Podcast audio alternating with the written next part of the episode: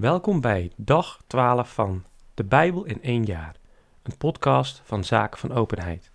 Vandaag lezen we Genesis 23 en 24, Psalms 12 en Matthäus 9, vers 1 tot en met 17.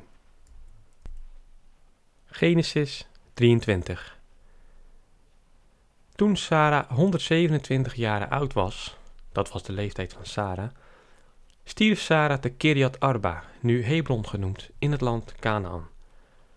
En nadat Abraham lijklacht over Sarah had gehouden en haar had beweend, verliet Abraham zijn afgestorvene om met de zonen van Get te gaan spreken. Hij zeide, ik leef maar als gast en vreemde bij u, maar staat mij toch een familiegraf bij u af, waar ik mijn dode, die van mij is heen gegaan, kan begraven. De zonen van Get gaven Abraham ten antwoord, Heer, hoor ons aan. Gij zijt een vorst gods onder ons. Begraaf dus uw afgestorvene in het mooiste onze graven. Niemand van ons zal u zijn eigen grafsteden weigeren om er uw afgestorvene in te begraven. Toen stond Abraham op, boog zich ter aarde voor de Gettieten, de bewoners van het land, en zeide tot hen: Zo gij erin toestemt dat ik mijn dode, die van mij is heen gegaan, begraaf, wees mij dan ter wille en doet een goed woord voor mij bij Efron, de zoon van Sogar. Laat hij mij de grot van Makpela verkopen, die zijn eigendom is, en die aan de rand van zijn akker ligt. Laat hij ze mij in uw tegenwoordigheid voor de volle prijs tot familiegraf afstaan.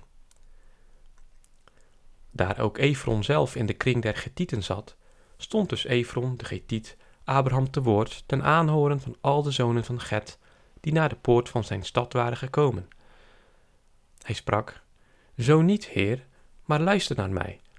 Ik geef u het land ten geschenke, met de grot die erop ligt. In tegenwoordigheid van mijn stamgenoten sta ik ze u af. Begraaf er uw doden. Weer boog Abraham voor de inwoners van het land zich ter aarde en sprak tot Efron ten aanhoren van alle bewoners van het land. Zo gij de eigenaar zijt, hoor mij dan aan. Ik wil toch liever het land betalen Neem het geld van mij aan, dan kan ik mijn doden daar begraven. Maar Efron antwoordde weer aan Abraham: Toch niet, heer, maar luister naar mij. Een stuk land van 400 zilveren sikkels. Wat betekent dat nu voor u of mij? Begraaf dus uw doden.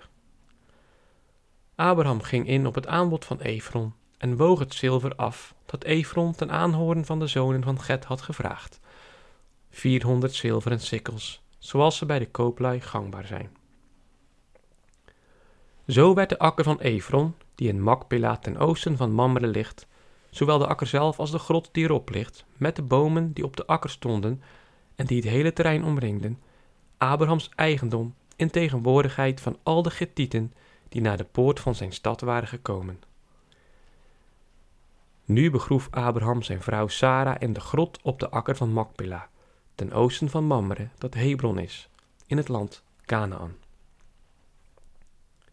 Zo ging de akker en de grot die erop ligt, van de zonen van Get aan Abraham over als familiegraf.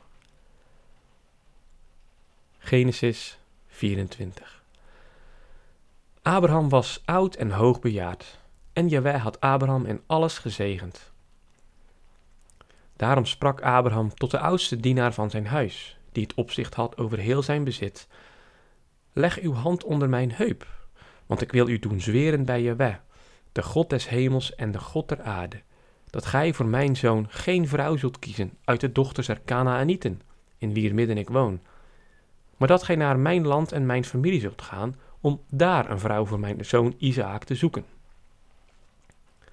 De dienaar antwoordde, maar als nu de vrouw mij niet wil volgen naar dit land, moet ik dan uw zoon terugbrengen naar het land waaruit gij zijt weggetrokken? Maar Abraham zeide hem, Pas op dat ge mijn zoon daar niet terugbrengt.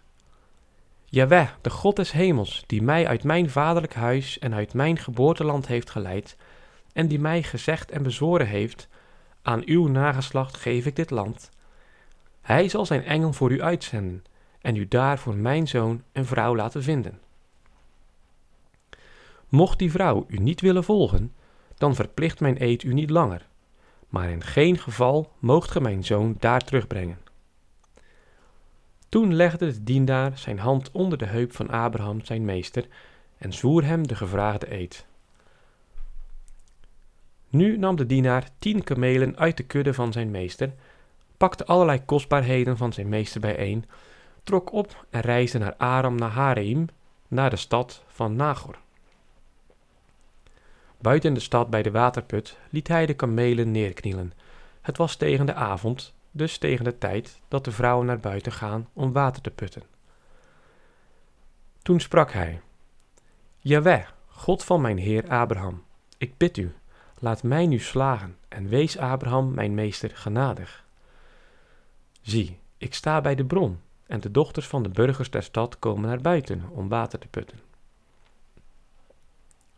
Wanneer het meisje tot wie ik zeg, reik mij uw kruik om te drinken, ten antwoord geeft, drink, en ook uw kamelen zal ik water geven, dan zal dat het meisje zijn dat gij voor uw dienaar Isaac hebt bestemd. En daaraan zal ik erkennen dat gij mijn Heer genadigd zijt. Nog had hij niet uitgesproken, of Rebecca kwam met een kruik op haar schouder naar buiten. Zij was de dochter van Betuel, de zoon van Milka, de vrouw van Nagor, Abrahams broer. Het was een bijzonder mooi meisje, een maagd, die nog met geen man omgang had gehad. Zij daalde af naar de bron, vulde haar kruik en kwam weer naar boven.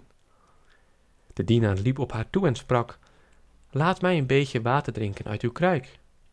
Zij antwoordde: Drink, heer. En terstond liet zij de kruik op haar hand zakken en gaf hem te drinken.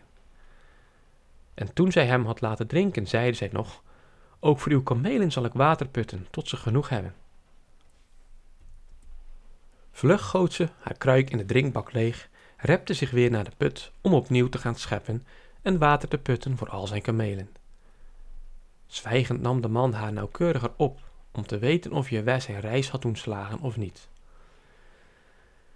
En nadat de kamelen volop hadden gedronken, nam de man een gouden neusring ter waarde van een halve sikkel, stak die in haar neus, deed om haar polsen twee armbanden ter waarde van tien gouden sikkels en vroeg: Wiens dochter zijt gij? Vertel me dat eens. Is er in het huis van uw vader plaats voor ons om te overnachten? Ze gaf hem ten antwoord: Ik ben de dochter van Betuel, de zoon van Milka, die zij aan Nagor heeft gebaard. En zij ging voort: We hebben stro en voedsel in overvloed, ook plaats om te overnachten. Toen viel de man op zijn knieën, aanbad Jewe en sprak: Gezegend zij Jewe, de God van Abraham, mijn meester, die zijn genade en trouw aan mijn Heer niet onthoudt, want Jewe heeft mij geleid naar het huis van de broer van mijn Heer. Het meisje was al naar huis gelopen en vertelde thuis aan haar moeder wat er gebeurd was. Nu had Rebecca een broer die Laban heette.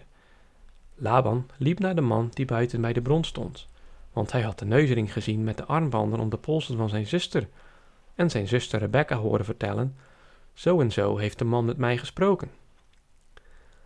Hij trad op hem toe, terwijl hij nog met de kamelen bij de bron stond te wachten, en sprak: Kom, gezegende van Jewe, waarom blijft ge nog buiten staan, terwijl ik het huis en een plaats voor de kamelen al gereed heb? Hij leidde de man naar huis, zadelde de kamelen af en gaf ze stro en voer. Dan bracht hij voor hem en zijn mannen water om zich de voeten te wassen. Maar toen hem spijzen werden voortgezet, zeide hij: Ik eet niet eer ik gezegd heb wat ik moet zeggen. Hij zeide, spreek op. En hij sprak, ik ben de dienaar van Abraham. Jawij heeft mijn heer overvloedig gezegend, zodat hij rijk is geworden. Hij heeft hem schapen en runderen, zilver en goud, slaven en slavinnen, kamelen en ezels geschonken. En Sarah, de vrouw van mijn meester, heeft mijn heer een zoon gebaard, toen ze reeds oud was, en aan hem heeft hij heel zijn bezit vermaakt. Nu heeft mijn meester mijn eed laten zweren. Gij moogt voor mijn zoon geen vrouw nemen uit de dochters der Kanaanieten, in wie land ik woon, maar ge moet naar het huis van mijn vader gaan en naar mijn stam, om daar een vrouw voor mijn zoon te halen. Ik zeide tot mijn heer, maar als die vrouw mij niet wil volgen? Hij antwoordde mij, Jaweh, voor wiens aanschijn ik heb geleefd, hij zal zijn engel met u zenden en uw reis doen gelukken. Gij zult een vrouw voor mijn zoon krijgen uit mijn stam en uit het huis van mijn vader. Eerst dan zijt gij van de eed die ik u opleg ontslagen, als ge bij mijn stam zijt gekomen en men er u geen geven wil, dan verplicht mijn eed u niet meer. Toen ik dan vandaag bij de bron was gekomen, zeide ik, Jaweh, God van mijn heer Abraham, ach, laat toch de reis gelukken die ik heb ondernomen.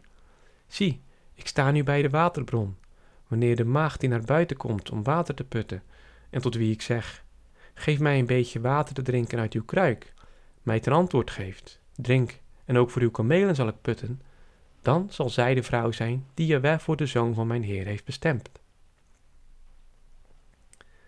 Nog had ik bij mezelf niet uitgesproken, of daar kwam Rebecca naar buiten met haar kruik op haar schouder daalde af naar de bron om te putten.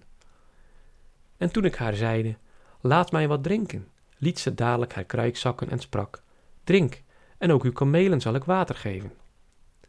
Ik dronk, en ze liet ook de kamelen drinken. Ik vroeg haar, wiens dochter zijt gij? Zij antwoordde, de dochter van Betuel, de zoon van Nagor, die Milka hem geschonken heeft. Toen stak ik een ring in haar neus en deed armbanden om haar polsen. Ik viel op mijn knieën om Jaweh te aanbidden, en ik zegende Jaweh, de God van mijn heer Abraham, die mij op de rechte weg had geleid, om voor zijn zoon de dochter van de broer van mijn meester te gaan halen. Wel nu dan, als gij mijn heer liefde en trouw wilt bewijzen, zeg het mij dan. Maar zo niet, laat het mij eveneens weten, dan kan ik naar rechts of naar links gaan. Laban en Betuel gaven ten antwoord: Dit is een beschikking van Jahweh, we kunnen er niets tegen inbrengen. Zie, Rebecca staat te uw beschikking. Neem haar met u mee, opdat zij de vrouw wordt van de zoon van uw Heer, zoals Jahweh gezegd heeft. Toen de dienaar van Abraham had gehoord wat ze zeiden, wierp hij zich ter aarde voor Jahweh neer. Hij haalde zilveren en gouden sieraden en klederen tevoorschijn en schonk ze aan Rebecca. Ook aan haar broer en haar moeder gaf hij kostbare geschenken. Toen eerst aten en dronken hij en zijn mannen en bleven ze overnachten. Zodra men de volgende morgen was opgestaan, sprak hij: Laat mij nu teruggaan naar mijn heer. Maar haar broer en haar moeder zeiden: Laat het meisje nog een dag of tien bij ons blijven, dan kan ze vertrekken. Maar hij antwoordde hun: Houd me niet tegen, nu Jaweh mijn reis heeft ontslagen. Sta mij dus toe naar mijn heer te vertrekken. Ze zeiden: We zullen het meisje roepen en het haar zelf vragen. Zij riepen Rebecca en vroegen haar: Wilt ge met die man meegaan? Zij antwoordde: Ja. Nu lieten ze hun zuster Rebecca vertrekken, vergezeld van haar min en den dienaar van Abraham met zijn volk. Zij zegenden Rebecca en zeiden tot haar: Zuster, moogt ge tot duizendmaal tienduizend groeien, en mogen uw kroos de poorten bezitten van die het haten. Toen maakten Rebecca en haar dienstmaat zich klaar, stegen op de kamelen en sloten zich aan bij de man. De dienaar nam Rebecca mee en vertrok. Intussen was Isaac naar de woestijn bij de bron van Lachairoi getrokken en woonde hij in het land van de Negeb. Eens was Isaac bij het vallen van de avond het veld ingegaan om zich wat te verzetten. Toevallig sloeg hij zijn ogen op en zie, daar kwamen kamelen aan. Ook Rebecca sloeg haar ogen op en toen zij Isaac zag, liet zij zich van haar kameel afglijden en sprak tot een dienaar. Wie is die man daar, die ons in het veld tegemoet komt? De dienaar antwoordde, dat is mijn meester. Toen nam ze haar sluier en bedekte zich. En nadat de dienaar alles wat hij gedaan had aan Isaac had verteld, leidde Isaac Rebecca naar de tent van Sara zijn moeder en nam haar tot vrouw. Isaac kreeg haar lief en troostte zich over de dood van zijn moeder. Psalm 12 Voor muziekbegeleiding met bassen. Een psalm van David. Help toch, Jaweh, want de trouw is verdwenen. De waarheid is zoek onder de kinderen der mensen. Men, men liegt elkander maar voor, met valse harten, maar vleiende lippen.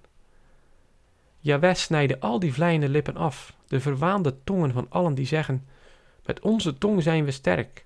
We hebben onze lippen, wie kan ons aan? Om de nood der verdrukten en het kermen der armen ga ik opstaan, zegt Jaweh, om redding te brengen aan wie er naar smacht. Het woord van Jahweh is zuiver als zilver, in een aarden smeltkroes gelouterd, gereinigd tot zevenmaal toe. Gij zult het gestand doen, o Jahweh, en ons altijd beschermen tegen dit ras, al zijn de bozen nog zo verwaand en de mensen nog zo gemeen. Matthäus 9, vers 1 tot en met 17.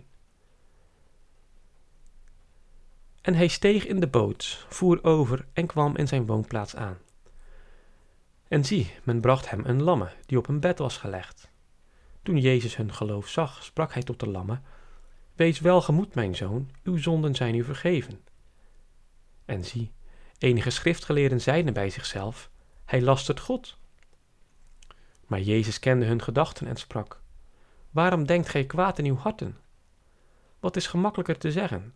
De zonden zijn u vergeven, of sta op en wandel? Welnu, opdat gij moogt weten dat de mensen zo'n macht heeft op aarde om zonde te vergeven, hier sprak hij tot een lamme, sta op, neem uw bed en ga naar huis. En hij stond op en ging naar huis.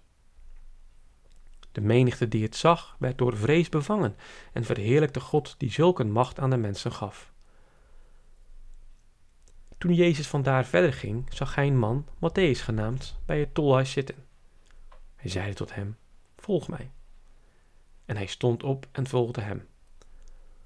En zie, terwijl Jezus in het huis aan tafel aanlag, kwamen vele tollenaars en zondaars met hem en zijn leerlingen aanliggen.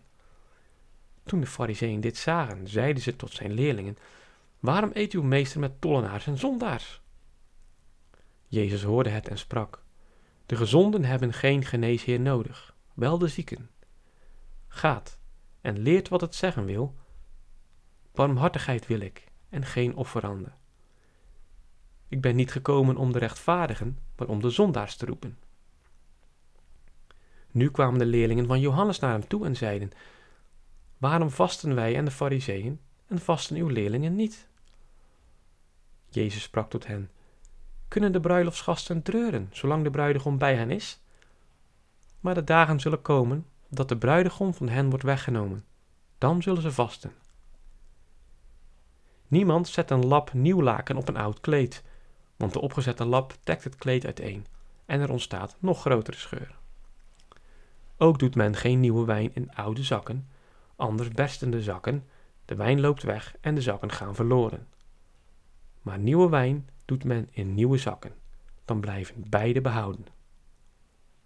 Tot zover het woord van God. Deo gratias.